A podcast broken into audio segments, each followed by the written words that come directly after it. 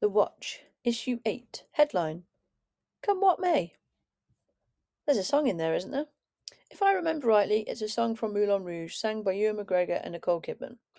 And we very much want May to come up because it's when the next Dystopia event is. We're already deep in planning for the event and dis- deciding how to make it that little bit darker than 1.0. But also, we're thinking hard about our outfits. The bar has been set, as you may have seen on FetLife and Spicy Match posts, and in the last week's issue of The Watch. This really is an event to dress up for and also plan a scene with your play partners. The details of the scenes from Dystopia 1.0 will stay firmly in the minds of those who attended, and you'll and will they'll go no further. But rest assured, they were amazing and well worth it. Watching. On the lookout for. For the next dystopia, we're looking for someone to take on a character and perform during the event, at least for the first two hours of the event.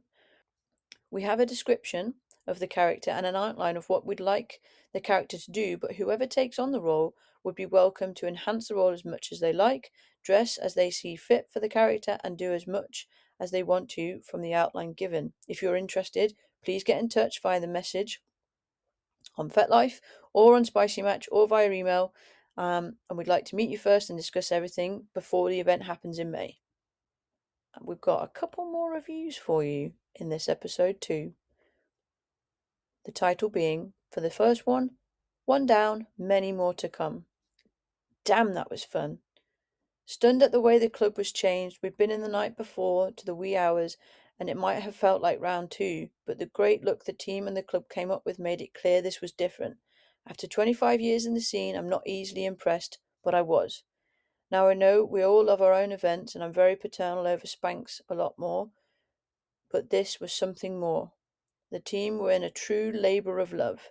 Met friends and made new ones, lost myself in the music numerous times, enjoyed play and socially socializing equally. Do we really have to wait for May?